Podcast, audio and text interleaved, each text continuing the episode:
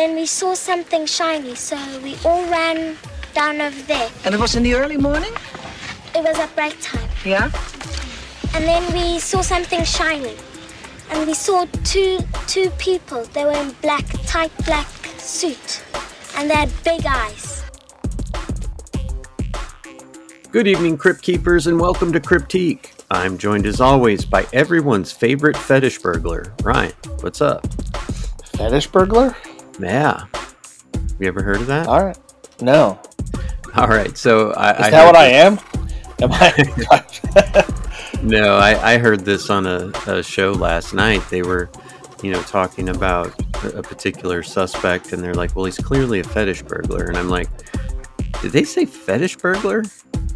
What what the hell is a fetish burglar?" And apparently, a fetish burglar is somebody who like steals underwear or oh. you know, like high heels from women and stuff like Okay. that. So, yeah, What you really don't do that. I, I just like Pronounce the a name. I love that name. That's so good. I think that might be my band. yeah. To be a good band name, uh, Call of Duty. No, not Call of Duty. What the fuck is? Counter Strike Two just came out. Mhm. I might have a new username for Counter Strike. I haven't played Counter Strike in a long time. that would be a fetish burglar. Would be a great username. Oh, that's good stuff. All right. Well, you want to tell them what they need to know? yeah, you guys know what we're going to say. If you want to support the show, probably the easiest way to do it is going to be to subscribe or rate or comment on your podcast platform because it helps us with the algorithms. But the best and most organic way for us to grow is for the show to be shared with other like minded people who are into the kind of crazy stuff that we're into. Crazy fun, possibly true, all those things. I don't want to dismiss any of it. Some of it, though, clearly is just too fun to not talk about, right? Yeah. There are certain topics where it's like it's almost too bizarre, but man, some of them are so fun. True. but yeah, spreading like that is the most effective and the way that we appreciate the most. And if you want to get in touch with us and let us know what you think about the show or what you want to hear next or anything else, I always think of questions. We should get a PO box You should so people can that. send us weird stuff. There, I bet, I bet we would start getting letters like typewriter written letters. Oh, yeah. like this is what you need to do. They'd come like no return address and stuff like that. That could be Oh, cool. yeah. But for right now, you can send us whatever it is you want to say at cryptiquepodcast at gmail.com and you can find out what we're selling and what Jay's designing over at cryptiquepodcaststore.com. And don't forget, you can buy us a coffee. That would be a really nice Christmas present or my birthday's coming up. So, yeah, Mhm. buy us a coffee. Help it's in the the- show notes. Help pay the server bills. Keep the servers on. We do have uh, some emails, just a, a couple quickies here. So, Eric in Stockholm asked if there's anyone today that could be Count Saint Germain. Now, we talked possibly like Keanu Reeves, you, you know, Oh. kind of half jokingly, uh, but I, I can't really think of anyone who could be Count Saint Germain today. Uh, there are some people that piqued my interest a bit, like, uh, and, and I know Saint Germain wasn't, you know, like found guilty of anything, but the the last one that we had was Jacques Saint Germain in New Orleans. I thought, what about Jeffrey Epstein? Is that crazy? I I mean it'd be a big departure from his previous behavior if that was him. I think Saint Germain was not like a bad guy or anything. Although honestly, with the way this stuff works out, I mean it seems entirely possible that maybe Epstein didn't do anything. He was framed. Could have been the scapegoat, and that's why they killed him. He could have actually been the one behind all this stuff, and that's why they killed him. Yeah. But you never really know for sure. I don't know. I feel like if uh, Steve Harvey. oh my god. Yes, your man Steve Harvey, I think could be Count Saint Germain. I was gonna say, uh, did you ever see the show Person of Interest? Yes. Yeah, that uh, a big part of the premise of that show is yeah the guy who's kind of running things behind the scenes with this little hero group. hmm he wants to be completely anonymous. Mhm. He's super influential. He's done a lot of important things, and then he sort of erased himself from the collective system. Mhm. I think that is what a real Count Saint Germain would do today. They would be like the Emperor Palpatine or the Finch. They would be behind the scenes, Mhm.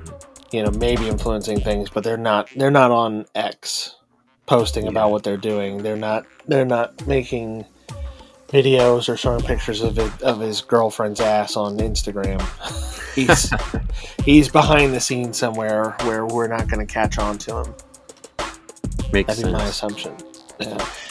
All right, next one. Uh, Johan in the Faroe Islands wants us to do an episode of UFOs flying into and out of volcanoes. So I didn't know much about the Faroe Islands, but they're they're apparently volcanic islands that are, um, I guess, off the shore of the Netherlands. So yeah, so Johan has volcanoes where he's at, so I guess he's wanting to. He didn't mention anything about him seeing anything, but uh, you know, we do have some uh, stories about this happening, like in Mexico and stuff. And we're doing a UFO story today, but uh, that's something we can we can definitely look into. We want to cover a lot of you know abduction and UFO cases, so we'll get to it eventually. And then And we've talked about ultra terrestrials or yeah, stuff like that, but not necessarily volcano ones. And then Jesus wants more episodes on political stuff like vaccines and dictators and loved the General Butt Naked episode. And he says General Butt Naked should be hanged. And if you haven't heard that episode, go back and listen. It's from a couple months ago. It's a pretty crazy episode. And, and I'm with Jesus on this one. You know, I had to say Jesus because I don't think Jesus would necessarily recommend hanging for, for someone. but uh, yeah, so I, I think we can both agree that he's guilty of horrific war crimes and, and should be hanged. So, all right. So, what are we getting into tonight? We are talking about the Ariel School UFO incident, which, when you mentioned it to me as a potential topic, I actually forgot about it. Mhm. But it's a it's an interesting story, so I guess we'll just get into it rather than me try to talk about how pleased I was once I realized what this was, because I've seen documentaries and stuff on it in the past. But Let's do it. yeah, let's start. So, on a seemingly ordinary day, September 16th of 1994, an extraordinary event unfolded in the small town of Ruwa, Zimbabwe, which captured the world's attention and remains a topic of fascination in UFO studies.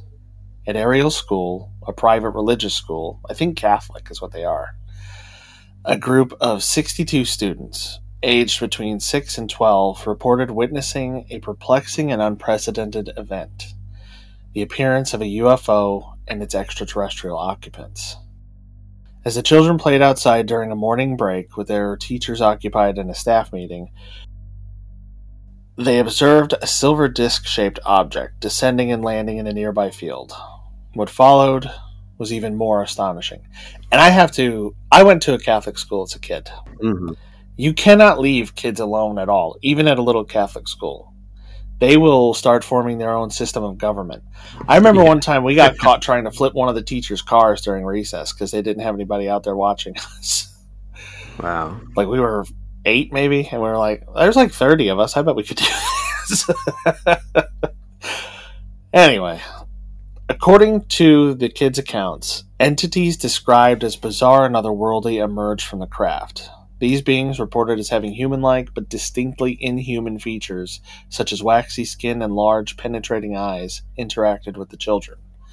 Most notably, the children described a form of non-verbal communication, indicating that these beings communicated telepathically, conveying messages of environmental concern and caution about the future of Earth, which is a common thing that we've seen in UFO reports. The aliens will Mhm. communicate with you, the entities will communicate with you, but their mouths don't seem to move. They have these little gashes for mouths, but they don't really seem to use them. You hear a voice, but nothing's really physically happening. Or they're awesome ventriloquists. Or they're, yeah. The children's vivid and consistent accounts, along with their drawings depicting the event, sparked both immediate interest and skepticism. The event was investigated by several individuals, including local UFO researcher Cynthia Hind and Harvard psychiatrist Dr. John Mack, whose interest in psychology of UFO sightings was well known. The story gained international attention with media outlets and UFO enthusiasts delving into the details and implications of this unusual sighting. Let's talk a little bit about the significance in ufology. The Ariel School incident stands as one of the most significant and debated cases in the study of UFOs. Its importance stems from key factors that differentiate it from other UFO sightings. Firstly, the number of witnesses over 60 children. And the consistency in their accounts, despite their young ages, lend a unique credibility to the case. Children, often perceived as honest and less influenced by cultural UFO narratives, provided detailed descriptions that aligned closely with one another, presenting a compelling narrative that has challenged skeptics and believers alike. The Ariel school sighting occurred in a cultural and geographical context that arguably minimizes the likelihood of mass media influences on the children's perception of UFOs and ET life. This aspect of the case has been a focal point in arguments supporting the authenticity of the children's accounts, suggesting that their descriptions were not derived from popular media or preconceived notions of alien appearances and behaviors. The incident has also been significant in its contribution to the ongoing debate about the nature of UFO sightings and their potential implications. It's raised questions about the psychological, social, and even potential extraterrestrial dimensions of such encounters. The fact that many of the witnesses, years later as adults, have maintained their accounts adds an intriguing layer to the narrative, challenging the notion of the sighting as a transient childhood fantasy or a simple misinterpretation of mundane phenomena. The involvement of professionals like Cynthia Hind and John E. Mack, who approached the incident with a mix of open mindedness and scientific scrutiny, is prompted discussions about the methodologies used in investigating UFO sightings and the interpretation of, of witness testimony. Their work has highlighted the complexities of discerning truth in situations where extraordinary claims are made, particularly by children. And there are some variations in this, but we also have to talk about trauma this is a traumatic experience. Is that something uh, we'll get into or? Uh, not trauma specifically, but we do get into some of the variations. Yeah. Okay. So, yeah, these are 60 kids. If you can mm. get three kids to tell the same story, you're doing great, right? Yeah, that's that's a good point, and it's something we'll get into later. But but I watched, and I told you I was going to watch it. There's a new series called uh, Encounters on Netflix. Mm-hmm. There are four episodes so far, and each episode is a different encounter. And I think it's episode. Well, it doesn't even matter. One of the episodes is about this, uh-huh. and I watched it, and a lot of it focuses on Dr. Mack. Uh-huh. And one of the people that they interview, because he passed away, yeah, you know, quite a while back, he one of the people that they interview is a lawyer that helped represent him when Harvard was trying to remove his tenure and basically kick him out for entertaining this idea. Mm-hmm. And his position was that he should listen to them. Crazy idea for a, a psychiatrist. Right. To listen to your patients instead of immediately trying to drug them, which is what Harvard and the other psychologists or psychiatrists wanted him to do. Wow. But, uh, it, the lawyer made an interesting comment. This lawyer was apparently the I think the first to successfully go after a priest mm-hmm. back when that pedophilia stuff was coming up. Mm-hmm. And he was saying we have over sixty kids saying the same thing. He said in one of these cases against the church, if I have five kids that say the same thing, I'm probably going to win the case. Mm-hmm. He's like, they're you know what what regardless of what you believe it's very compelling to have them all basically saying the same thing. But should we get into the incident itself? Uh, we'll talk about the incident after a quick break. And a small, we didn't actually see their nose, but it was quite small. And their mouth was quite small as well.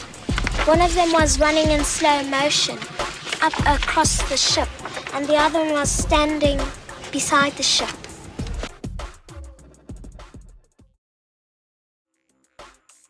I couldn't see the eyes or the nose or the mouth. It was just blank, like a piece of paper. Mm-hmm. Welcome back, Crypt Keepers. Ryan, tell us about the incident. All right. So first, we'll talk about the date and location. So again, this was on the morning of September 16th, 1994, in the tranquil rural setting of Ruwa, Zimbabwe, which became the backdrop for an extraordinary event. The Ariel School, like we said before, a private institution nestled in this small farming community, and it really looks like it's I think it's near a game preserve Yeah, I think you're right. from what I've seen. It's it's there's a lot of nature around, and the students that I saw interviews with talked about how much they appreciate it now that they got to go there, saying like, "Oh, I completely understand why my parents wanted me to go here so badly. Like this is incredible." Uh, but this school found itself at the center of an unprecedented UFO sighting. This location, approximately 22 kilometers from the capital, Harare, is significant for its relative isolation and the limited exposure of its residents to popular media representations of UFOs and extraterrestrial life. Because again, 1994, rural Zimbabwe. You don't have like a T1 connection out there. you don't have your normal Spectrum or Comcast cable connection. Yeah, The they're incident probably occurred- not getting X Files every night. Yeah, I mean they're probably getting antenna TV, maybe some kind of satellite, but they, they don't have the exposure to. There's not a blockbuster down the road where they can go watch alien movies or sci-fi stuff.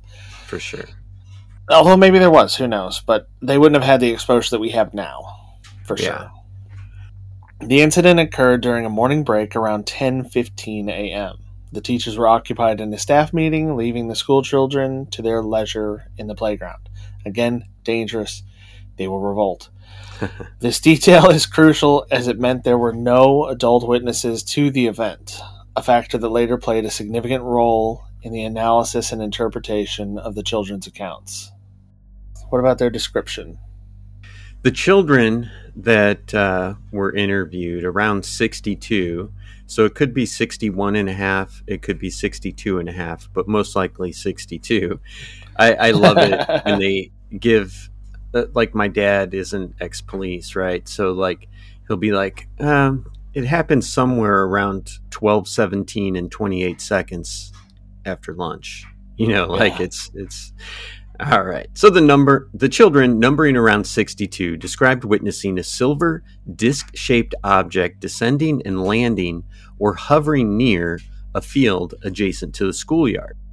The craft, as detailed by the children, was unlike any conventional aircraft, contributing to the immediate intrigue and concern among the witnesses. What followed is even more startling. And I think it's also important that, as far as we know, you know, if you saw this around Scott Air Force Base, you might be like, hmm, maybe they're working on something. Maybe this is, uh, you know, an aircraft that they're testing or, or something like that. Even you wouldn't think that they'd just go and land it next to a school and be like, yeah, when I yeah when I saw those that formation in the sky that I sent you the video of, Mhm. And there have been comments on it since then, like what was going on that night. I saw that too. Hmm. My first thought was not uh, constellation satellites. Yeah. My thought was this definitely looks like it's in some kind of low orbit because of the speed it's moving at, and I've seen stuff like that before. hmm But my first thought was this is either here from Scott Air Force Base or because of Scott Air Force Base. Right. Yeah. like, I mean, we, my old job working for a military contractor, I think I probably said this before on the show. I know I've at least said it to you. hmm We had a meeting one time when things were starting to get, when things first started getting heated in Russia hmm when they're like, "Hey, there's like 180,000 troops all of a sudden on Ukraine's border. Maybe we should be concerned about this." A Mhm. bunch of us that were on the military side got pulled into this conference, and they told us, like, "Yeah, St. Louis is for sure a target if there's something that is going to happen." because we make there's a lot of military stuff based here. There's Scott Air Force Base here.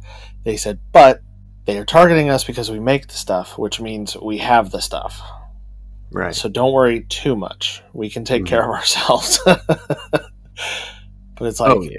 th- there's always very much uh, uh, the idea of we can't nobody within the company can know what everybody's working on.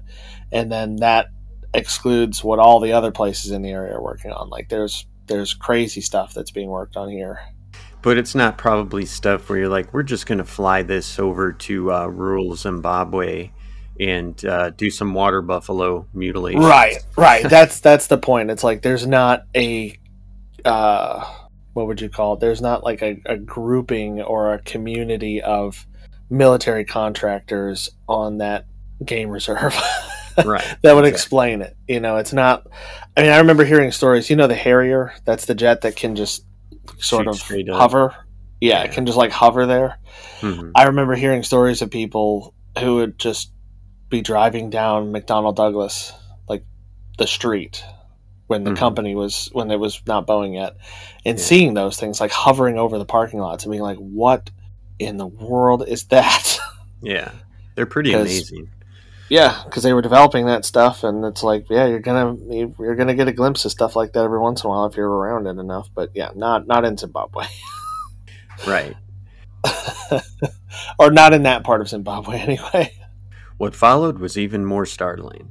Several children reported seeing beings emerge from the craft. These beings were described as humanoid, but with distinct features large, oval shaped black eyes, a slender build, and in some cases, long black hair. Their skin was described as dark and shiny, almost waxy in appearance. The children's accounts were remarkably consistent, particularly in their descriptions of the beings and their craft. They spoke of the beings moving around the field and the craft, with some children reporting what they perceived as telepathic communication from these entities. The messages conveyed were of an environmental nature, with warnings about the harm humanity was inflicting on the planet and a call for a more conscientious relationship with Earth. You want to tell us about the initial reactions of the adults in the area?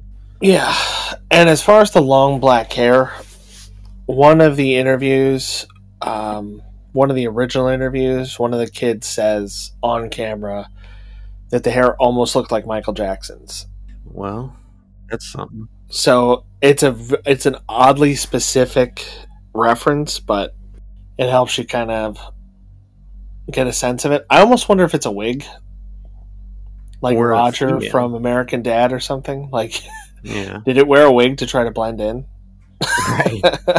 Watch this. They'll never know it's me. yeah. Oh, I saw this on uh, MTV, and then Yeah. then they start starts like trying to moonwalk. Yeah, well, I mean, it could be. It could be like, hey, this this is like their king of entertainment right now. Maybe Yeah. if you know, maybe They call him the- relate. Yeah, I mean, he, we did call him the King of Pop. They couldn't find where Pop was, so they just landed somewhere, and they're like, "All right, we'll look like their king." yeah. Well, it, it you know I had I hadn't heard the Michael Jackson description, but it, you know I thought that it could have perhaps been a uh, hood, like on what they were wearing, that maybe just looked like hair. Maybe that person was the leader. Maybe that person, Sure. you know, was using some kind of technology that would have been in this hood or or whatnot. So Yeah, that makes sense. possibility. All right. So the initial reaction from the teachers and parents to the children's accounts was one of skepticism.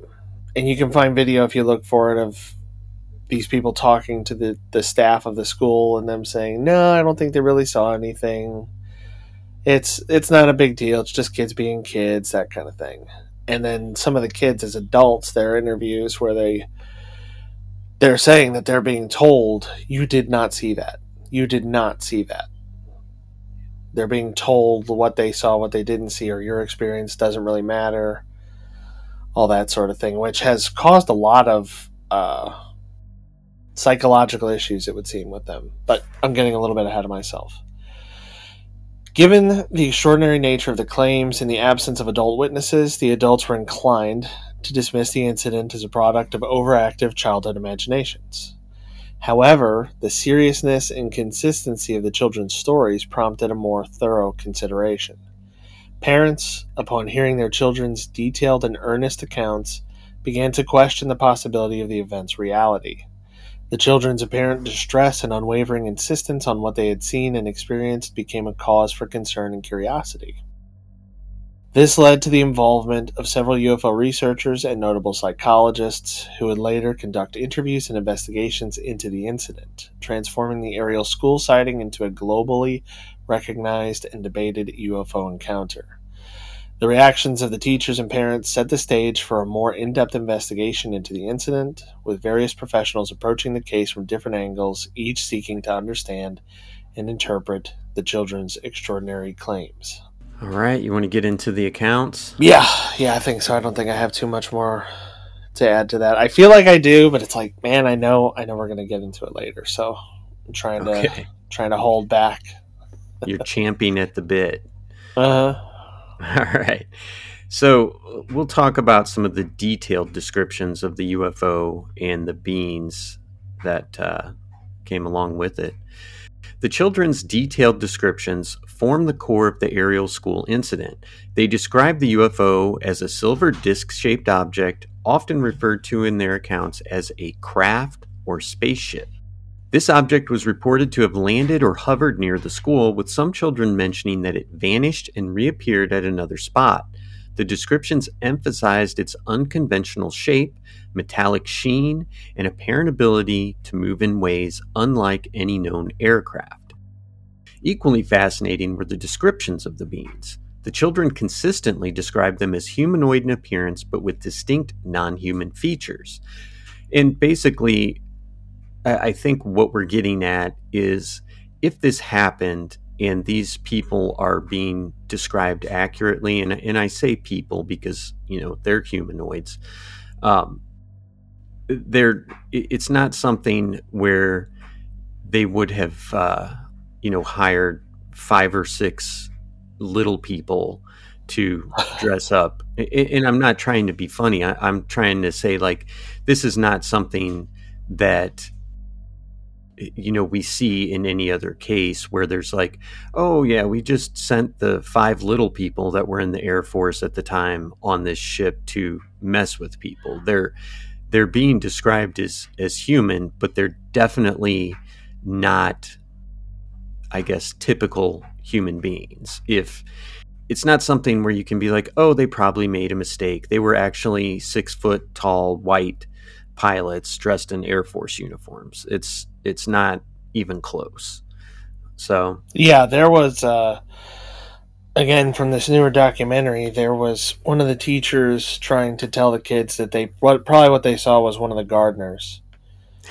Maybe they were carrying like a piece of tin or something to make a barrier, hmm. and that that's probably what they saw. And the kids were like, "No, no, Yeah, I've seen a gardener before. I know what a man looks like." right White, black, whatever. It's a dude. Like this was not just a dude carrying gardening supplies. Exactly. They were reported to be about one meter tall, clad in tight, shiny black attire that some children likened to a suit. The most striking features described were their large, oval black eyes, and they described them as being penetrating or mesmerizing. And that's something that we see consistently in, you know, UFO abductions and, and witnesses where they're like these beings kind of had a hold over us. You know, they made eye contact and it was like they were looking into my soul. again from the this documentary because it's the most fresh thing in my mind. I've Mhm. read a ton about this, but the documentary had a lot of interviews with these kids as adults Mhm. and a lot of footage of them as children. But there were two kids as adults now who um, there's a, a little bit of a scene. It's it's a, it's a little bit artistically shot, Mhm. but it's these two women standing out on the playground holding hands and they're talking about that when they were kids that's what they did like they were friends they were standing out there and they were just holding hands looking at this thing they described that the craft came down and almost immediately in the blink of an eye there was this being standing in front of them with these eyes looking at them and they said they were kind of just caught in it Yeah. And by the time they were able to move and like let go of each other and kind of look around, the the playground was in chaos and kids were running everywhere and it almost like the Oz effect. They said it seemed like almost everything stopped. One of the kids described there being sort of a, a whistling sound, like somebody was blowing a note on a flute or a recorder or something. Hmm. But That's interesting. it, yeah, it does seem like there's some sort of hold that these creatures have on you when they look in your eyes. And I think we'll get into eventually that some of the kids reported that they didn't see anything. And that is. uh, Go ahead. Well, there there's one that I was Okay. able to find who specifically said that uh, he made it up. Probably to, you know, be in line with the other kids. But Well, no, he he's actually claiming that the whole incident was him. That he Mm. was trying to get out of class and there was like a rock. He says there's video of him in this documentary saying there's a rock over that way or there was a rock over that way that was shiny. and It was reflecting the sun. And He's like I didn't want to go to this one class. Mm. So I was like, "Look at that! What is that? You know that that looks like a UFO or something over there." And other kids started talking about it, and it started to spread as a rumor. He's like, "I never meant for it to get out of control like this, but they're just lying to themselves that they're saying that this is true." sounds like he got turned. Yeah, yeah. That- Well, I watched it with Kim, and she she was like, "Pause this." I paused, and she goes, "Somebody got to this guy." Yeah. like, because everybody else is like, "No, I didn't see a rock." Yeah. I saw a craft come down, land, and then a creature come out. Like Yeah. you can't mistake a rock for that. But yeah, we can get into that later. Uh, yeah, the point I was trying to make is uh, when we had Barbara DeLong on, who had a UFO experience, she said that, you know, there were people standing right next to her that saw absolutely nothing. And it could have been that their memory was wiped and hers didn't get wiped or, or whatever. But there are a lot of incidents where some people see absolutely nothing. Like this person that was, you know, with her did not see this craft, didn't understand what all the fuss was about with, you know, police being called onto their campus and stuff like that. And they're like, there nothing happened. What's what's going on? So that is a, a Yeah. possibility too. But I uh, but I think that's a fairly common thing mm, where you are experiencing something and other people aren't, or you're, you know, me and you are driving along in your truck, uh and you're like, "Oh my god, do you see this thing that's landed in the road in front of us?" And I'm unresponsive. yeah, like I'm not answering what I, like things like that happen a lot. So I think that the phenomena shows itself to who it wants to see it. Sometimes. yeah. Couldn't couldn't agree more. All right. So next we'll talk a little bit about the telepathic communication. Mhm. A central and intriguing aspect, possibly even enigmatic, of the children's accounts was the concept of telepathic communication. Many of the children reported receiving messages from these beings, not through spoken words, but directly into their minds. This form of communication was one of the most bewildering aspects of their accounts and has been a focal point in discussions about the incident. The messages reportedly conveyed by the beings were primarily environmental in nature. The children spoke of receiving warnings about the harm humanity was causing to the planet and the urgent need for change.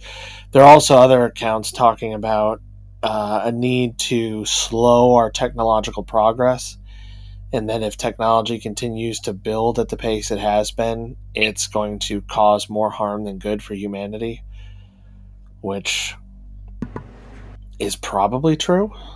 hmm And some of these kids were saying like, I don't, I don't exactly understand what this means. Yeah, You know, we, we need to be less technologic or technologized. It's like I don't really understand what that's supposed to be, but these are like the words that popped into my mind. That's So really. they're even saying that they don't totally understand what they're saying, but like this is the message I was given. Well, and I think that you know we can agree that technology can probably advance too fast. You wouldn't teach a 16-year-old kid how to drive on a Lamborghini. Yeah. So, Yeah. So this message was consistent across many of the children's accounts, with some describing it as a profound realization or awakening to the importance of environmental stewardship. Some of them also found it meaningful in a spiritual way. Some of them found it terrifying, and they still Yeah. have trouble with just coping with it. I bet. Um, but yeah, there's there's a lot to this, but they all seem to have received kind of similar messages, which I think adds to the strangeness of it. You would Mhm. expect them to land in front of the UN Right. And be like, you need to slow down on the technology. You need to worry about the environment a little bit more, not land at some rural school unless somebody at that school, because these guys are like 35 now. hmm I mean, they still have the majority of their lives ahead of them. hmm It could be that some of the people there, somehow these aliens knew somebody there was going to go on to do something really important. and they needed to seed this knowledge there. But I think that's to me one of the things that sticks out a lot. and might have been one of the things that stuck out to other people when this became so popular. That it's just a really unusual place to go. Like they landed and they landed at this school in a rural part of Africa and told a bunch of children. Yeah. Well, they're- the kids are like, dude, we're on a game reserve.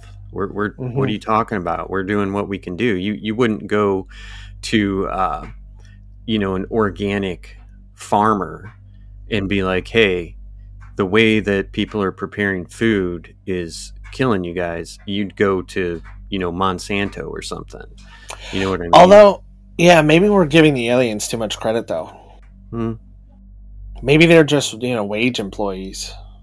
yeah, and they're just okay we're supposed to spread this word let's cruise around oh look at this look at the way they built this in the middle of nature that's awesome like let's go down there these guys know what's good Yeah. and they just they're like this seems like a nice place to land we just got to get the message out True. All right. So they made drawings and sketches and everything. So Mhm. in the aftermath of the sighting, the children were asked to draw what they'd seen. These drawings are significant as they provide a visual representation of their experiences, unfiltered by adult interpretations. And we see this with therapists. They the first thing they want to look at is the drawings, the artwork that the children have done. So mm-hmm. these drawings were remarkably similar across the group, despite the children working separately. They depicted round, disc like objects, often with legs or stands, and beings with large heads and prominent eyes. The consistency in these drawings, especially considering the different ages and artistic abilities of the children, added a layer of credibility to their accounts. And we should say that these are children of different races, ethnicities, economic backgrounds, and a, a large cross section. It's not strictly white kid, rich white kids at a Catholic school. You know, there's there's a lot of different uh, perspectives here. yeah and it looks honestly very um equal. Mhm. there there are a lot of photos and videos of this school and if you look a lot of the people involved are white and a lot of the people involved are black. It's almost half and half from what i can tell. Yeah, it looks like i mean same with the students and the staff. I think more of the students were black than white but in the staff it's again it's not like it's and we'll get into this a little bit later but it's not like it's just a, a purely cultural thing like oh it's all white kids so they're gonna you know they have this european or western sort of history and this baggage that makes them think about ufos and crazy stuff like this where you know the, the native kids would have thought about something else from their own culture right. it's it's similar across your whole background. I mean, Yeah. they don't even all speak. They all speak English, and they all speak. Ah, I can't think of what it is, but the nat that like the the native language of that area to Mhm. different degrees. But yeah, I mean, they don't even have like a common language that is perfectly spoken and understood by everybody, but they still have the same experience, and that's super important. Yeah. The drawing showed a remarkable alignment in how the children perceived and recalled the craft and the beings, reinforcing the idea that they had experienced a shared, extraordinary event. The children's descriptions, the notion of telepathic communication, and their drawings collectively form a compelling narrative. These elements have been critical in the ongoing analysis and debate over what occurred at the Ariel School in 1994. Their accounts continue to be a subject of fascination and study, providing a rare and thought provoking glimpse into a possible encounter with the unknown. And we'll talk about investigations and key figures after a quick break. It was sort of like sort of like a round shape, sort of like a plate, sort of like two plates that were sort of like on top of each other. Then there was sort of like the um, hole, the hatch for it, and there was sort of like in between two trees. But you couldn't see that clearly, and it was just silver all over.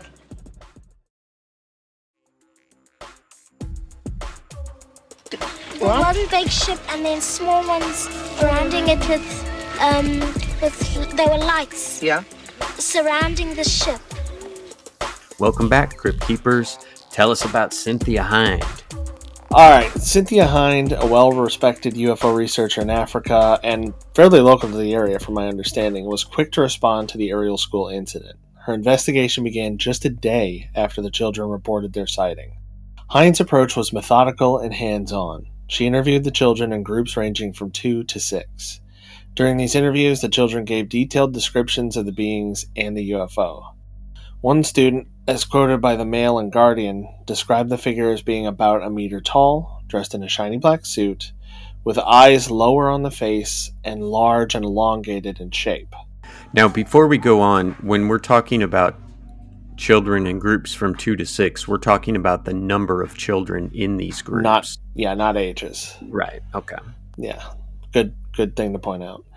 The children's drawings, which Hind collected, depicted similar scenes, reinforcing the uniformity of their experiences. Hind believed the rural setting of the school played a role in the authenticity of the children's testimonies, as they were less likely to be influenced by popular media portrayals of aliens. All right, you want to talk about Dr. Mack? Dr. John E. Mack, a Harvard psychiatrist, brought a different perspective to the investigation. He arrived at the school weeks after the incident, and his approach was to conduct individual interviews with the children. Mack focused on the psychological and emotional aspects of the children's experiences, particularly exploring the concept of telepathic communication that the children reported. He found that the children described receiving messages about the importance of caring for the environment. One girl, for instance, mentioned the intensity of the alien's gaze, and another student, Francis, spoke of the warning that, quote, pollution mustn't be. I don't know if, I guess mustn't is a word, but it's just not very used. But Yeah, I saw that that quote in one of the interviews. It's a strange way to put it, but some of the kids in the videos of them, and if you Google these or look at look for them on YouTube, you'll probably find them. th- They Yeah. seem like nervous. They seem like they're trying to remember exactly what they were told. They're trying like they really look like they're trying to remember something. And this is something that Kim pointed out too. She was watching the guy, I can't think of his name, the one who said that he made the whole thing up. Like there was Mhm. no alien, there was no nothing. It was all a story he made up to try to get out of class. mhm. He's looking straight at the interviewer the whole time. And just very relaxed, like lighting a cigarette, telling him, Oh yeah, I did this, I did that. I you know, I didn't want to go to this language class. So I Mhm. just made up this story where the other kids are emotional. They're thinking about it and they're scared and they're looking around. I mean, people, when they're trying to remember something, tend to look away from the camera or the interviewer as they're Mhm. trying to just search their memories and Right. whatever. But that's it seems very natural and it seems very real, and it's something that that Mack brings up in some of his subsequent interviews with Oprah and all these other talk shows that these children seem to be having a genuine emotional reaction Right. when they're when they're talking about this stuff. They're they're scared or they're sad or they're excited or they're confused.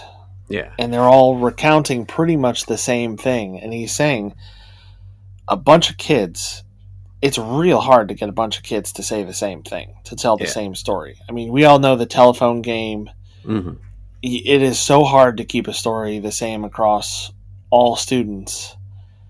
And somehow it's happened and it stayed that way for like almost 30 years at this Yeah. point and uh, It's he, he was saying you can't just drug kids and say you're psychotic, we need to put you on this medicine when there are 60 of you saying exactly the same thing and having the same emotional reaction because that's indicative of a real experience. Well, and this gives you kind of a window into what's going on with the field of psychiatry and big pharma, even in 1994, that they're like, oh, 60 kids witness something we don't believe in. Let's just put them all on psych meds. And that's crazy. Uh-huh. It's crazy to me that they're just like, yeah, just dope them up, man.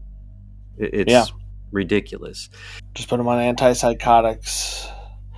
I mean, you can have, um, oh, what is it? Carbon monoxide poisoning causes a lot of experiences, but they're outside in a nature reserve. Right, right. Mack's interviews reinforce the idea of a shared, consistent experience among the children. His background in studying the psychological aspects of alleged alien abductees provided a unique angle to the investigation, but his methods and conclusions were later subject to scrutiny and debate. What about other Yeah. notable investigators? So, the Ariel School incident attracted the attention of various other investigators and researchers. I don't think we'll name any in particular, but No, no Zak Bagans on this one? Uh, No, no. I mean, I'm sure he's got something to say about it, but that meme you sent me was so good. yeah, he, he owns that rock that that kid claimed was the yeah, it's in his museum. He paid like three hundred thousand dollars for it, probably. God. Uh, some focused on the possibility of mass hysteria or a collective delusion as an explanation. So I've read a, a bunch of articles about this, which is why I'm not really attributing it to anybody in particular. sure. But the lack of physical evidence led others to propose more conventional explanations. And we're saying lack of physical evidence for the encounter. Uh, so, proposing more conventional explanations such as misinterpretation of a natural phenomena or reflection of local cultural beliefs. The children's limited exposure to global UFO narratives was contrasted against the backdrop of a heightened UFO interest in Zimbabwe around that time including the reentry of the Zenit 2 rocket, which had caused a stir in the local media because it was apparently very visible as a fireball in the sky. Sure. This broader context provided a backdrop for interpreting the children's accounts, with some researchers suggesting that the excitement and confusion generated by these events could have influenced the children's perceptions. And some of the kids do talk today about looking towards their own history and their own culture. Um, this is the native Zimbabwean kids hmm where they're saying you know there there are terms for describing these kind of events in their language and maybe some of the spiritual things in their past really could be attributed to whatever these creatures were and we're seeing them through kind of a more globalized western lens as opposed to a more maybe folkloric traditional belief system in the past They didn't all share the same cultural beliefs, and that's why that's so important. You know, if it was Right, just right. the African native kids, um, you know, they might be like, well, this is the spirit so and so. And if it were just the white kids, you know, the European background, they might say, well, this looks like, you know, a really cool kind of airplane or something. So, Yeah, it's more that they're thinking about, well, maybe this figure in folklore is really one of these, one of these Mhm. creatures that we saw, stuff like that. But there, there was a, a fairly long article that I read about the possibility of mass hysteria, and there was one that even listed this incident as, like, for sure, a time where mass hysteria happened yeah. like mass hysteria is this and it's caused by that and it's this phenomena that we're studying and here are some examples of when it's happened and one of them was in 1994 over 60 students reported seeing the same thing and it was this mass hysteria thing and we have no idea how it happened Yeah. and that that's just so bizarre to me to try to say that Yeah, well, because if you can't come up with the answer, then you have to claim that the other people are wrong. And it's total bullshit.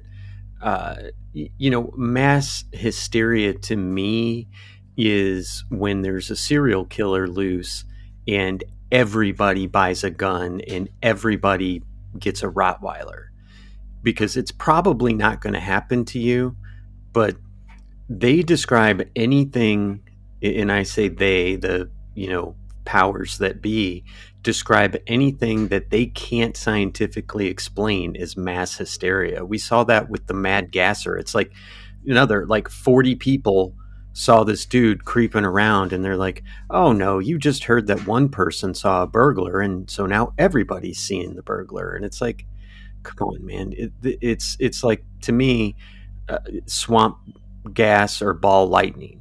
You know, that's always what everything is. No, it wasn't a UFO, it was swamp gas. Well, we're in the desert. Yeah, well, ball lightning. I think one of the greatest parts of the Men in Black movies I don't remember which one it was or where it was, but I remember that there's a scene where they neuralyze everybody and they're like, "What you saw was swamp gas and blah blah blah." And Jay Will Smith's character is like, "That is some bullshit." He's like, "That is a terrible cover story. Why are you telling them that?" like calling out that these are ridiculous explanations for what could be real real events.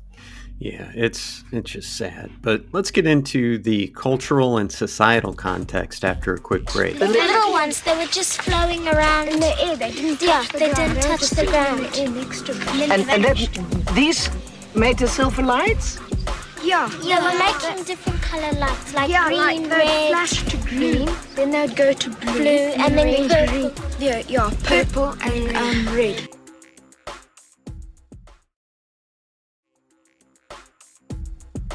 But it was like it was going like each one to each one, but quickly. Yeah, like, yeah, like, like you know, like they'll go there and then it'll vanish and then it'll go there and vanish and then then vanish. Oh, really? But going quickly, like as if it was one ship moving. yeah. Places. Welcome back, Crypt Keepers. So, the environment in Zimbabwe at the time in 1994, it was one of both socio political and cultural transitions, which significantly colored public perceptions and reactions to extraordinary events like the Ariel school sighting. Zimbabwe, having gained independence in 1980, was still grappling with its post colonial identity, balancing traditional beliefs and a growing exposure to global influences. This period also saw a surge in public interest in astronomical and unexplained aerial phenomena. The re entry of the Zenit 2 rocket just days before the Ariel school incident had caused a fireball in the sky, leading to numerous reports and speculations about UFO sightings across the country. This atmosphere likely heightened sensitivities and awareness about such phenomena, making the population more receptive to discussions about potential extraterrestrial encounters. Additionally, the economic and educational landscape played a role. While the children at Ariel School, which was a private institution, might have limited exposure to global UFO narratives, Zimbabwe's gradual integration into the global community meant that such narratives were not entirely alien. No pun intended. the children's interpretations of their experiences could have been subtly influenced by this broader context of a society transitioning between traditional beliefs and modern global influences. Or it could just be that it was a bunch of kids that don't know much about this, seeing what happened and describing and reporting it accurately. So, right, which is what seems yeah, which is what seems more. I didn't even think that that needed to be said. Right, I know. I mean, needed to be put into our notes or anything because I. Spoilers for the conclusion. I think this happened, but anyway, let's let's get into uh, folklore and all that. So Zimbabwe's rich tapestry of folklore and traditional beliefs possibly provided a framework within which the Ariel school children could interpret their extraordinary experience. Local folklore features a variety of spiritual and mythical beings, such as the Zvikvambo, Z- or Tokoloshe. Tokalesh. Tokalesh? Or Tokalosh. Yeah. That sounds this, Russian. This was on. Uh, I'm familiar with this cryptid, actually. Oh, okay. All right. Such as the Zvikvam.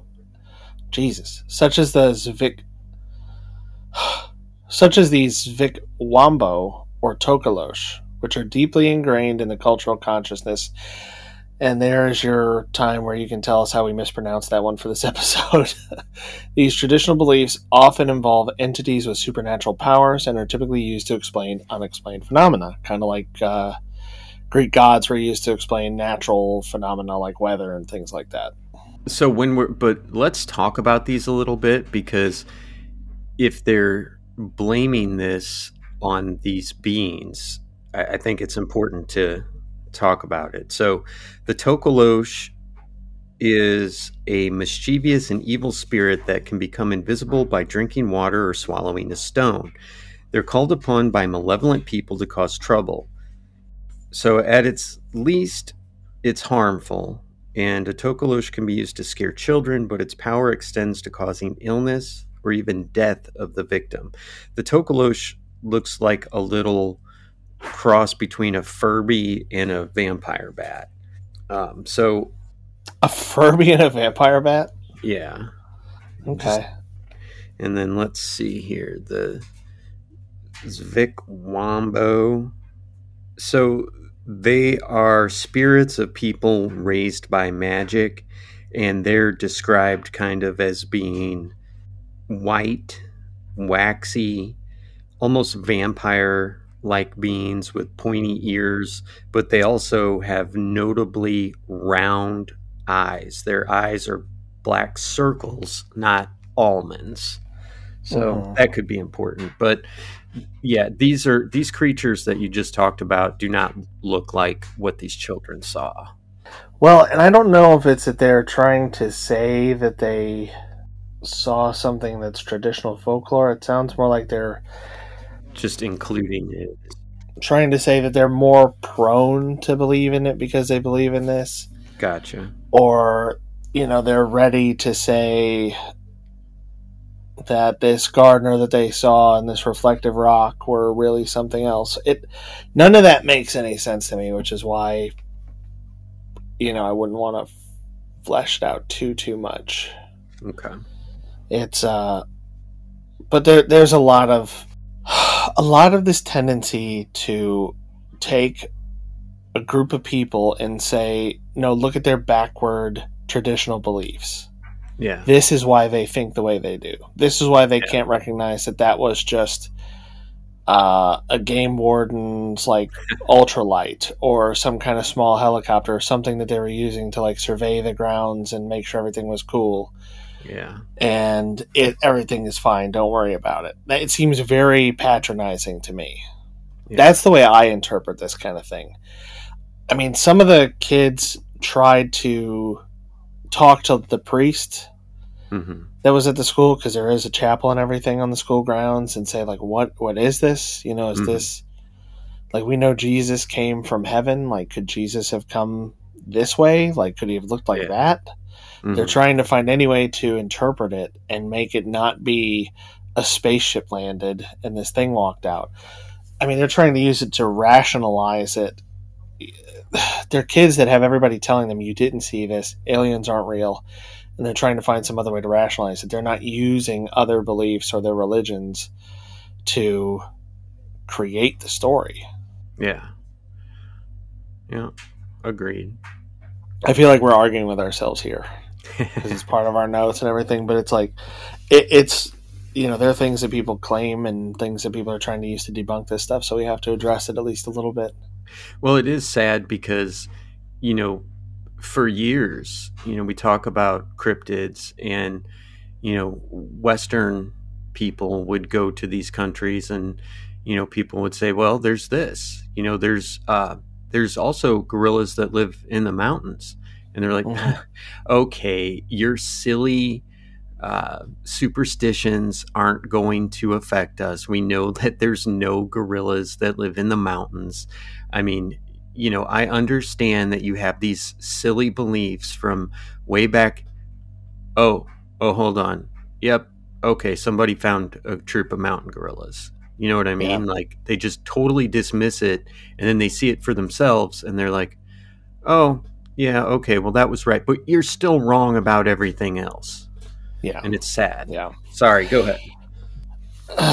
on the other hand, I could go on about that kind of stuff, like expeditions to get to the North Pole, ignoring the advice of Inuits and things Right. like like people who live there, people who understand what's going on.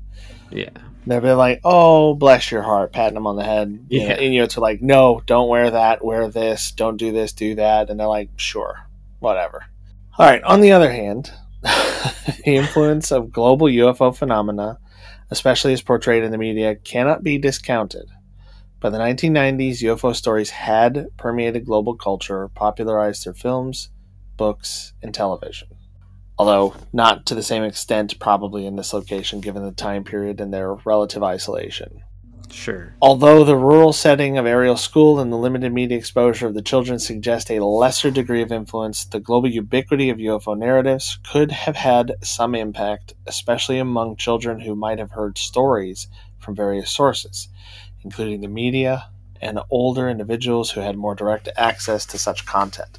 So again, this is this is essentially just us saying it is possible that they knew of UFO stories and alien stories and comic books and movies and whatever, and they saw something and they applied this to it. Almost like pareidolia.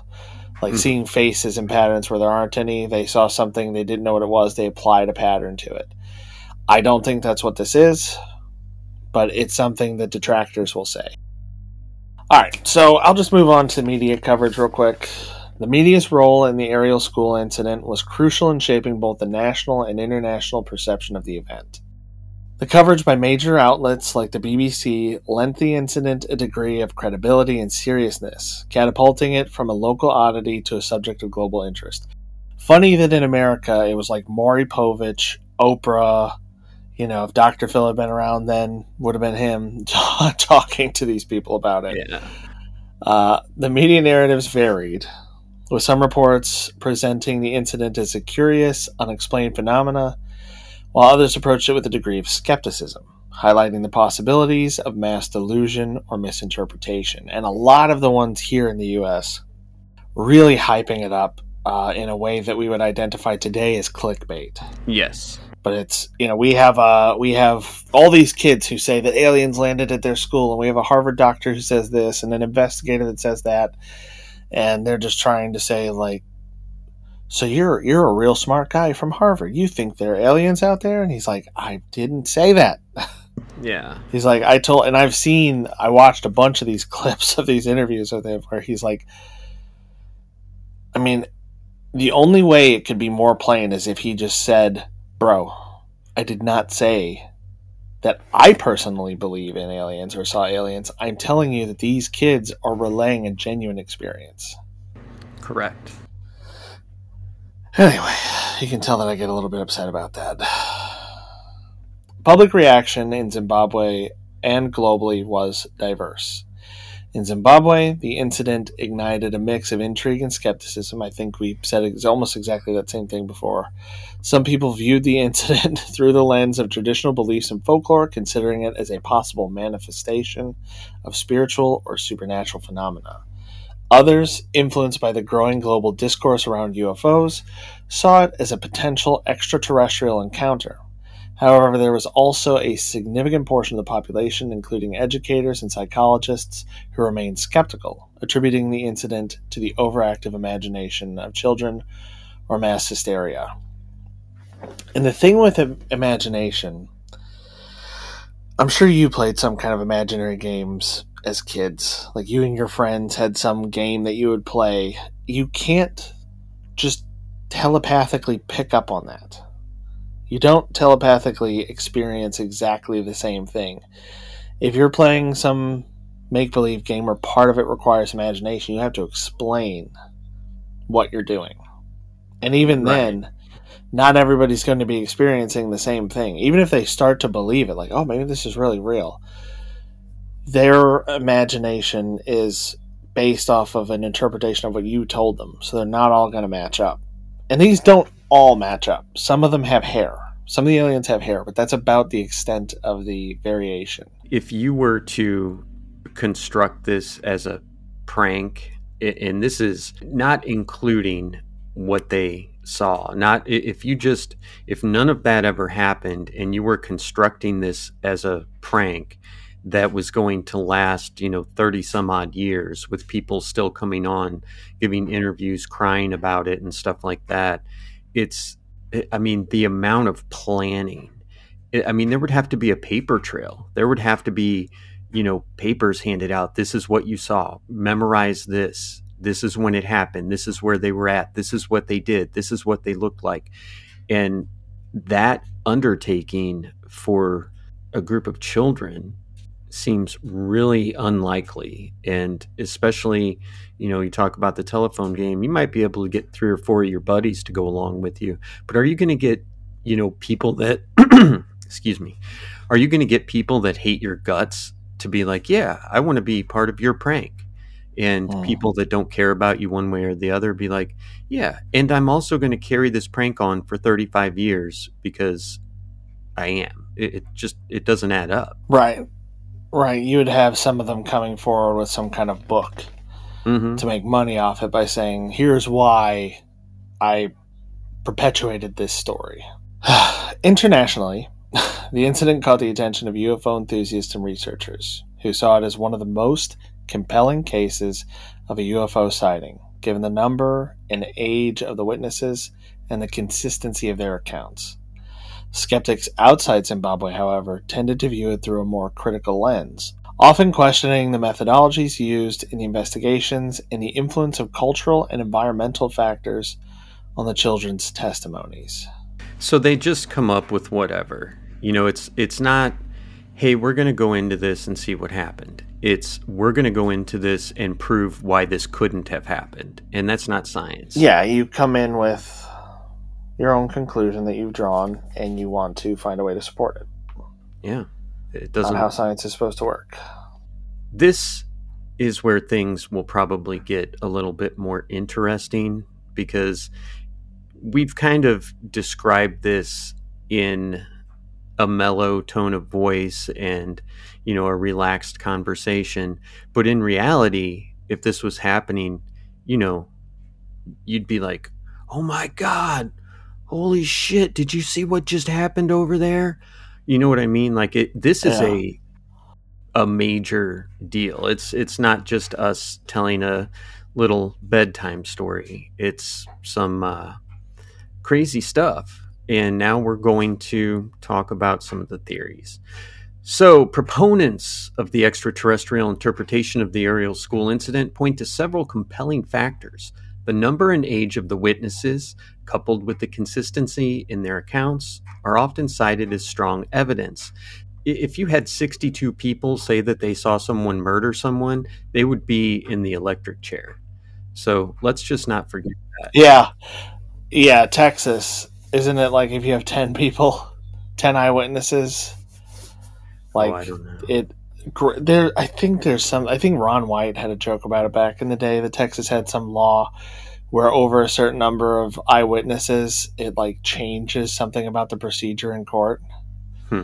but yeah i mean once you have so many people telling the same story it's got to be true right it, it to their or at least adds the best a lot of support knowledge. to it yeah the children's description of the UFO and beings, along with the reported telepathic communication, suggest an encounter with a sophisticated intelligence beyond human technology or understanding. Advocates argue that the rural setting and the children's limited exposure to global media make it unlikely that their accounts were influenced by pre existing UFO narratives. This view is supported by the emotional impact and the enduring nature of the children's testimonies, which, according to believers, indicate a genuine and profound experience. What's next? Oh, skepticism, really. Skeptics of the extraterrestrial interpretation offer several alternative explanations. The most common is mass hysteria, which is bullshit where a group of individuals, often in a close knit setting, experience a collective delusion or psychological contagion. Now, we talked about mass hysteria with the Salem witch trials. Right. But we talked about it in the context of there being something environmental that affected them that caused that caused uh, what was supposed to be a physical ailment or affliction that was part of this witchcraft thing. That this is not that. Well, yeah, it'd be different if they said, "Well, all the kids got magic mushrooms for lunch that day," Uh, you know. But and then they had like a then they had a shaman who guided them on their experience and they're like okay you're seeing this and you're seeing that Mhm. and then they had similar experiences but this is this ain't that right, anyway uh this theory suggests that one or a few children's imaginative accounts could have influenced others leading to a shared but false belief in the sighting Another explanation is a prank or a misinterpretation of a natural or man made object, such as a conventional aircraft or the effects of the rocket re entry seen days earlier. Skeptics also point to the possibility of cultural and environmental influences, including the impact of local folklore and global UFO phenomena on the children's perceptions. Well, yeah, we can say that when it's three or four. You know, maybe they're out in the forest collecting fruit, or they're on a hike somewhere, or somehow kept away from from other people where it's only three or four or seven or nine or 12 but 62 come on mm-hmm. man Yeah, that's a little much. And they were interviewed in small groups by Hind and individually by Mack. Mhm. And they still said the same thing. They were not, I think it would have taken a lot of coordination and work to still keep and maintain the same stories, the same accounts, the same descriptions throughout all that. think about what this does to these children you're wrong Yeah, you're stupid you don't know what you're talking about right. And we are going to get into that a little bit later, but okay. it yeah it's definitely a i mean i think all of us have had something that happened where people don't believe us. Mm-hmm. And it's extremely frustrating. Yeah. The, one of the girls um, who talked about being kind of frozen by the gaze of this being mm-hmm. talks about how hard it was. All of them talk about how hard it was to have people not believe them and the one little girl talked about just being terrified and you can see it. Like you can really see it in the Mhm. footage of her as a little kid and you can see it at, in footage of her at age 37 or whatever she is. That she's still doesn't know what it is doesn't know if this thing's going to come back doesn't know if it's going to do something to her and nobody believes her.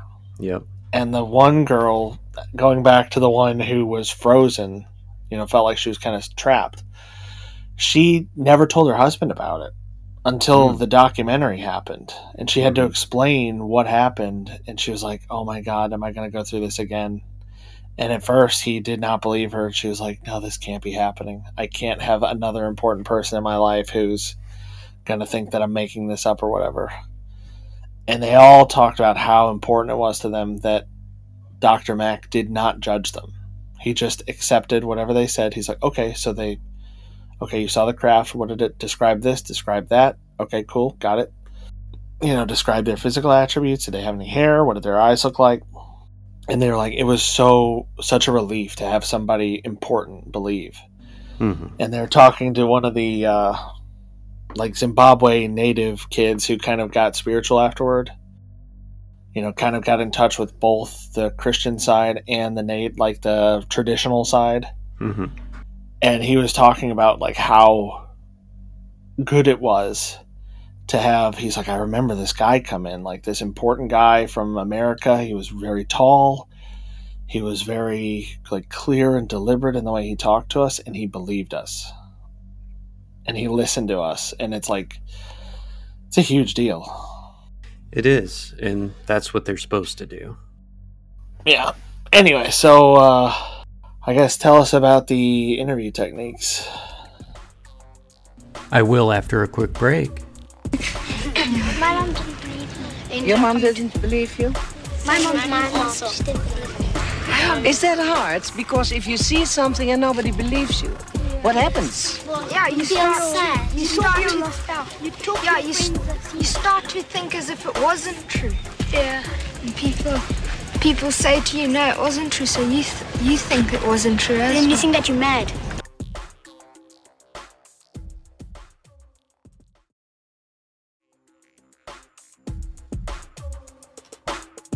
Yeah, and everyone starts teasing. And my me. friends over the road, when I go there and I tell them about it, they just say, oh, he believes in aliens, oh, he's stupid. Welcome back, Crypt Keepers. Well, the methodologies employed in interviewing the children have been a point of debate. Critics of John E. Mack's approach argue that his belief in the possibility of extraterrestrial encounters may have biased his interviews, potentially leading the children to articulate their experiences in a way that aligns with Mack's expectations. Conversely, supporters of Mack's methodology argue that his background in psychiatry and his open minded approach allowed the children to express their experiences without fear of disbelief or ridicule. The credibility of the witnesses is also debated. While some see the children's accounts as untainted by adult biases, others question the reliability of childhood memories and perceptions, especially in the context of a highly unusual an emotionally charged event. So, you know, I see it in court cases all the time. A lawyer will say, well, you simply must believe this eyewitness testimony and you simply must disregard this other eyewitness testimony. And it's like, listen, either we're taking eyewitness testimony or we're not. You, you can't have it both ways. And I know that's a lawyer's job, but you can't have it both ways. Either they're trustworthy or they're not, but not in some cases and not in others. And it just seems like there's they're using this as evidence that this was fake. And when you take 62 people's eyewitness accounts and you say, well, uh, it reminds me of uh, your boy from the vertical plane episode. Well, this simply must cannot be, so it must not be. I don't care if there's Right. no other logical explanation. It cannot be. So these children must all be lying. And well, if we have to blame it on John Mack, that's fine. If we have to blame it on Cynthia Hind, that's fine. It just cannot be. And that's bullshit, man. Yep. Bullshit. All right, you want to tell us about long term impact and legacy? In the years following the incident, many of the Ariel School witnesses, now adults, have consistently recounted their experiences, often with striking detail and emotion. Their accounts as adults provide a fascinating insight into how deeply the event impacted their lives.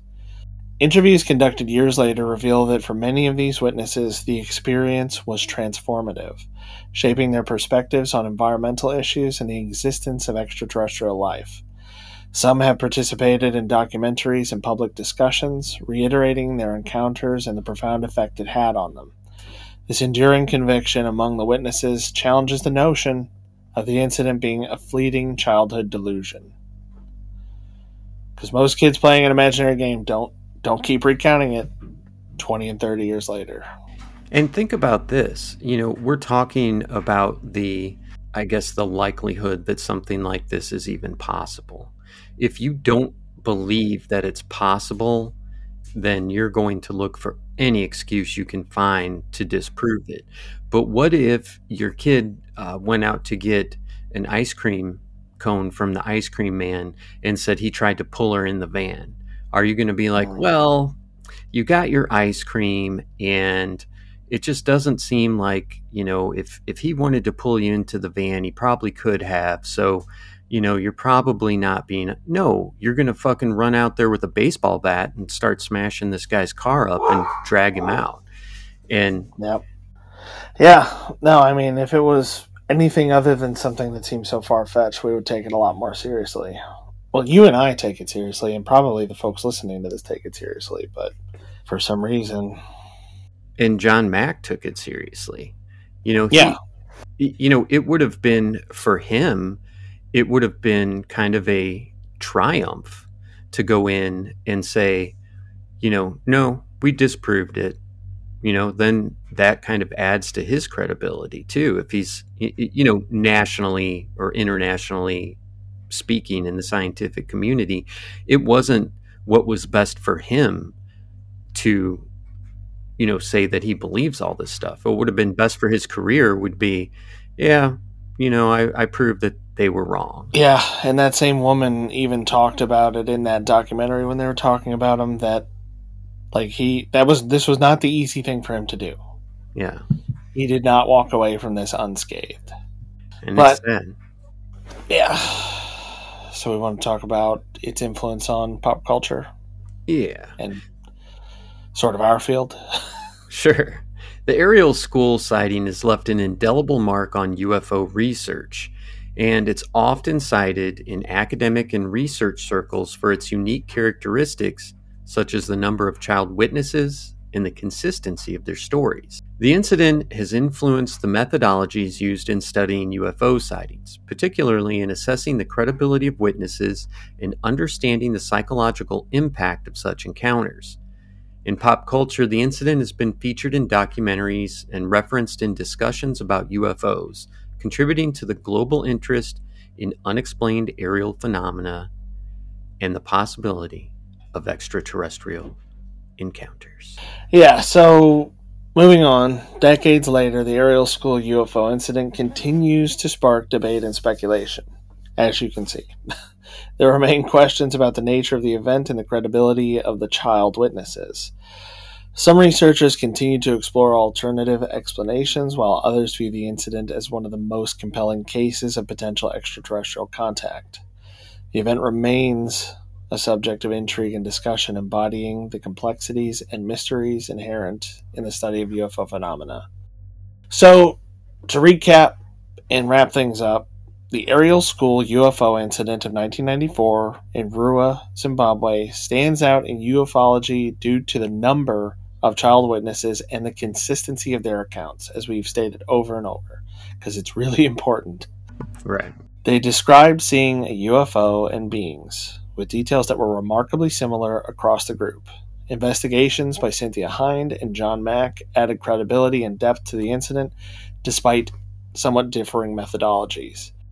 The event's significance is further underscored by its cultural context, media coverage, and the ongoing debates it has started in the field of UFO research.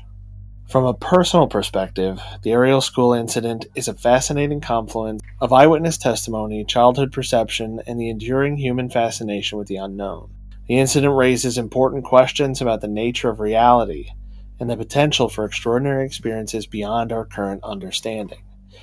It challenges us to consider the possibilities of extraterrestrial life and the impact such encounters can have on individuals and communities.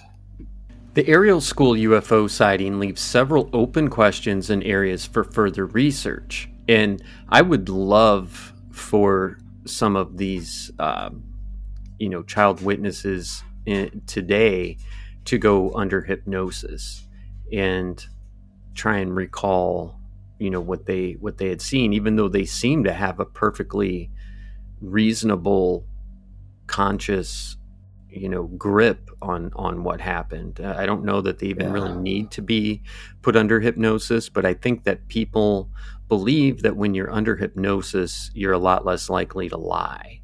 So i would love to see that. But these include the psychological impact of such encounters on children, the role of cultural and environmental factors in shaping witness accounts, and the potential for new methodologies in investigating similar incidents. Further research could also explore the long term effects of such experiences on witnesses and the broader implications for our understanding of unexplained phenomena. Final thoughts after a quick break. Was there nobody in your neighborhood who believed you?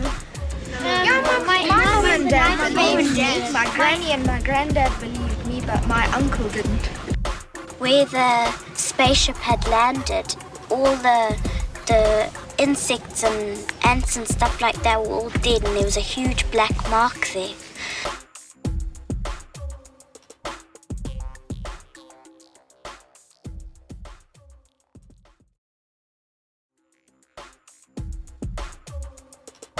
And uh, my mum said might have just been a it might have just been a fire there, but I don't think there was. I think it was the alien ship. Yeah. Welcome back, Crypt Keepers. All right, final thoughts. What do you think? I think it's real. I think it happened. And I think that this is another instance where you know established media or paradigms are refusing to accept something that kind of shifts our understanding into an uncomfortable position. Mhm. And there was one thing in the encounters episode that I did not see mentioned anywhere else in any of the other articles that I read or videos that I watched hmm and that is the current headmistress of the school, who was there at the time in a different capacity. She lives at the school. I don't know if that's common for all the staff, but she said that she lives there. Sure. And she said that sometime after this happened, she had her own experience. Ooh. She said that she woke up to find something with her and then kind of instantly was on board their craft. hmm And they were wheeling her around. And it's kind of funny. She said that they were, she found herself on this very narrow bed being, you know, experimented on. And she said that she found it funny. She says, because I'm quite fat. And I thought I was going to fall off of it because it was very narrow. But she said that they were, you know, pulling her around and they were you know, same same thing people describe that they're being moved around and the aliens are kind of talking to them, kind of not, and they're telling her don't look up, and she just does it anyway, looks up at them, and she said that she saw a syringe or some kind of needle come down basically into her belly button, and then Hmm. the next thing she knew, she woke up and she was home, and that was another point where Kim was like, pause it, pause it, hmm and she goes, eggs. Yeah. She said they're collecting eggs for a hybrid program. She goes, that's 100% why they would be doing that. Yep. Wow. but yeah, it's a it's a pretty important thing that apparently she hasn't talked about because, like I said, I've read a bunch of other articles. I even after a while I started creating lists because I didn't want to just have like thirty Chrome tabs open. Yeah. So I just created lists of the articles that I was reading, and I didn't see it anywhere else. Well, it's interesting when they leave stuff out, huh? It's interesting, yeah, when you can add a lot more uh, credibility to it by telling the truth after thirty years. What about you? What do you think? Well, I have a question for you first. How would this be different if it happened in the same place? And I don't mean the exact same place, but you know, a rural African community in 2023. How would it be different today? You think they'd get more uh, believers? I really don't know. I really don't know. I feel like I feel like traditional media would say, "Well, there were white kids involved in this, and that's why it got coverage." Hmm. And there were wealthy people involved in this because it's a private school. hmm But I really think that the things that made it interesting were the fact that it was so isolated and so peaceful and idyllic. Yeah. And the difference now would probably be there'd be more pressure to produce some kind of evidence. Well, it's 2023. hmm You may not have the newest iPhone or an S23 Ultra or whatever, but you can afford a $200 smartphone that has a camera that can record something. Yeah. You should have security cameras on your school or whatever. You're probably not in a game preserve, so it could be some kind of light pollution. I think there's going to be a lot more alternative explanations Hmm. and a lot more pressure on people to produce evidence. Uh, I think the skepticism would be pretty much the same, maybe even more so, unless they were able to produce some kind of supporting evidence. Yeah. Well, I didn't take into account the fact that everybody has cameras now, but if if this happened, you know, maybe it was, hey, everybody's got to put their phone in the basket at the start of the day, and you'll get it back at the end of the school day. Um, Yeah. I think people would be more likely to believe nowadays than than they would have back then, just simply because of you know governments coming out and being like, yeah, well, we don't really know what this was. Uh, Yeah. our jet couldn't keep our you know our F twenty two Raptor you know couldn't even come close to keeping up with it. I think one of the reasons why maybe people have fewer experiences now, and I don't know if it's true that they do or not, but I feel like they're taken less seriously and explored less often today. Hmm. But I really think that a lot of it could have to do with modern tech basically just being distracted all the time. hmm I'm one of the few people I know who at my age, mid 30s, will leave my phone in my pocket.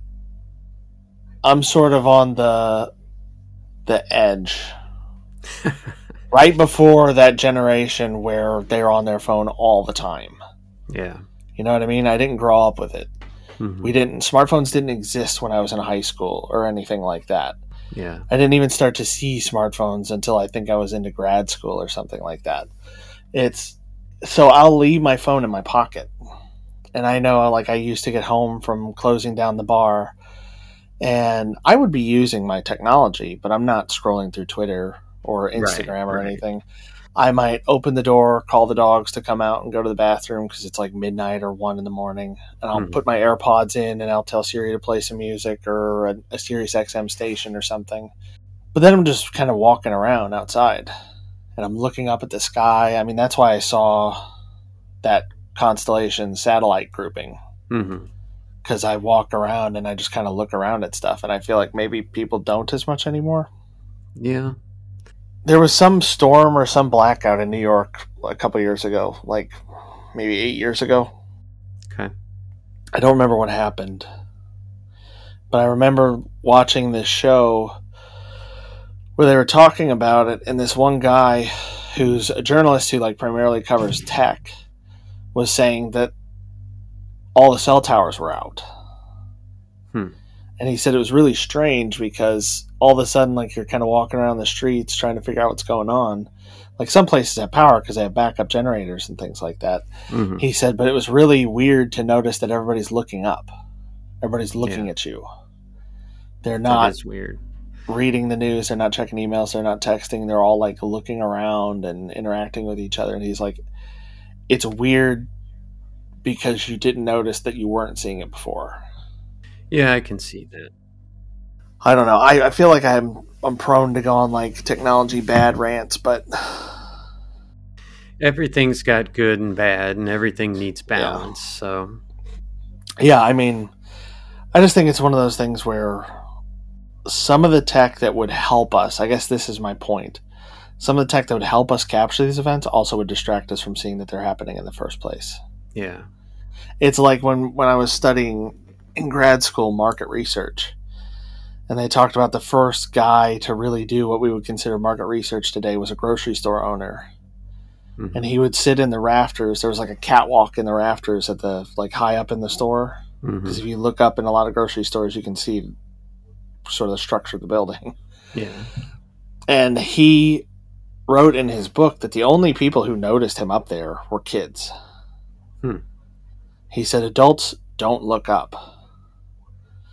Adults just look at what they're doing, get done, and go. But the kids are like looking around and notice stuff, and they'll look up and notice him sitting up there watching everybody, and they'll wave, and he'll wave back.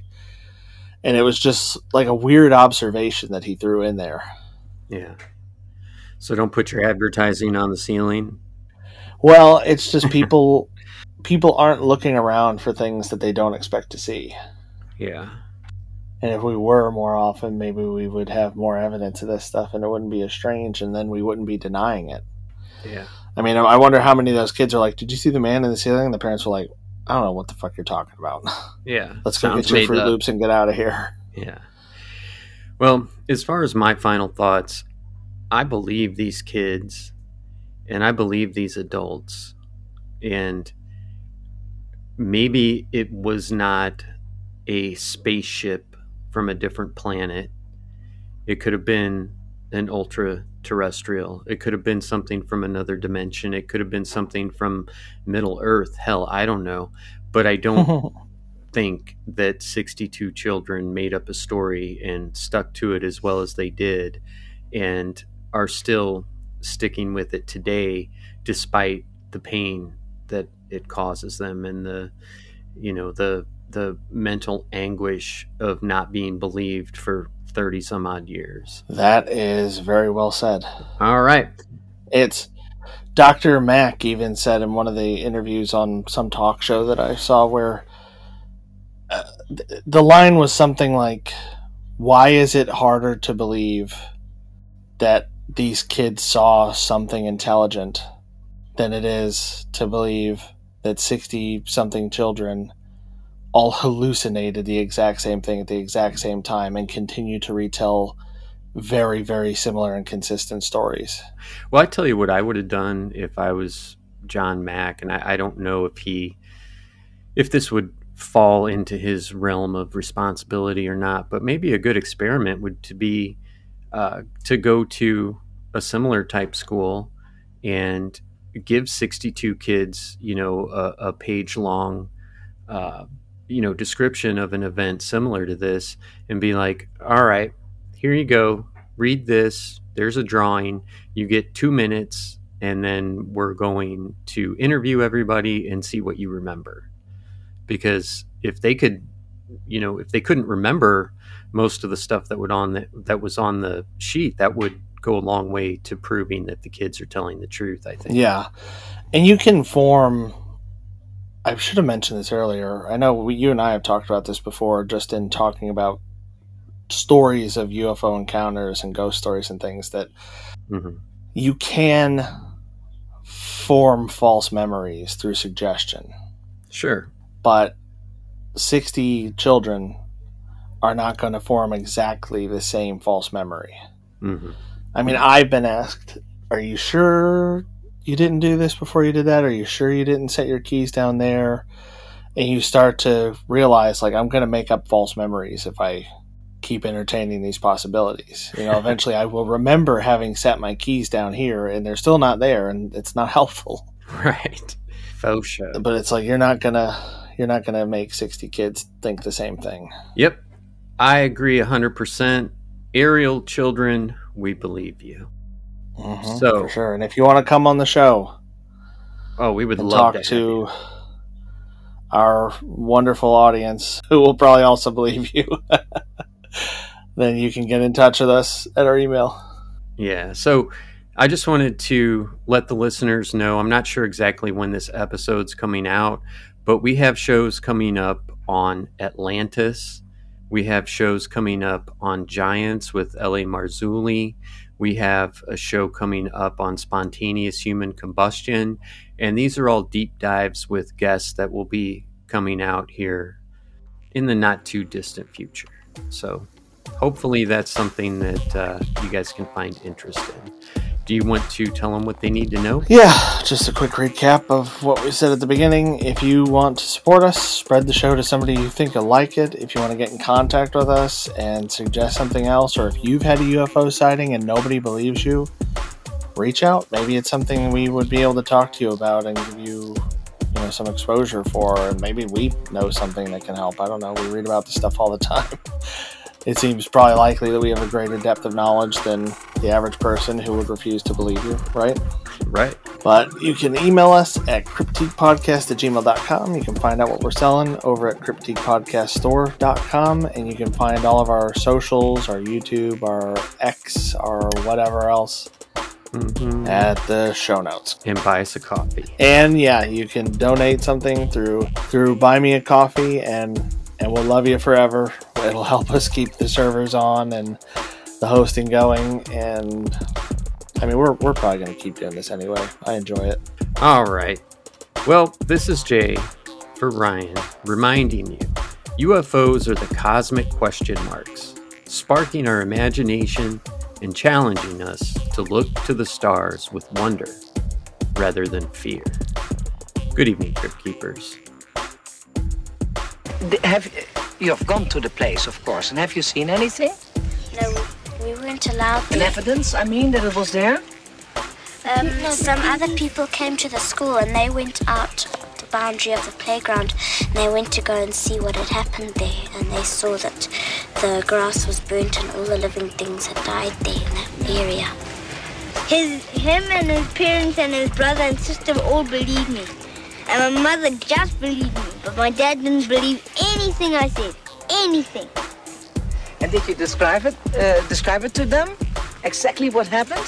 Yeah, and I drew it on a paper and I said, Daddy, this is what it looked like. And then he saw it well and he said, uh, Michael, I think you're telling the truth now. And then that's all he said of it, and that's all.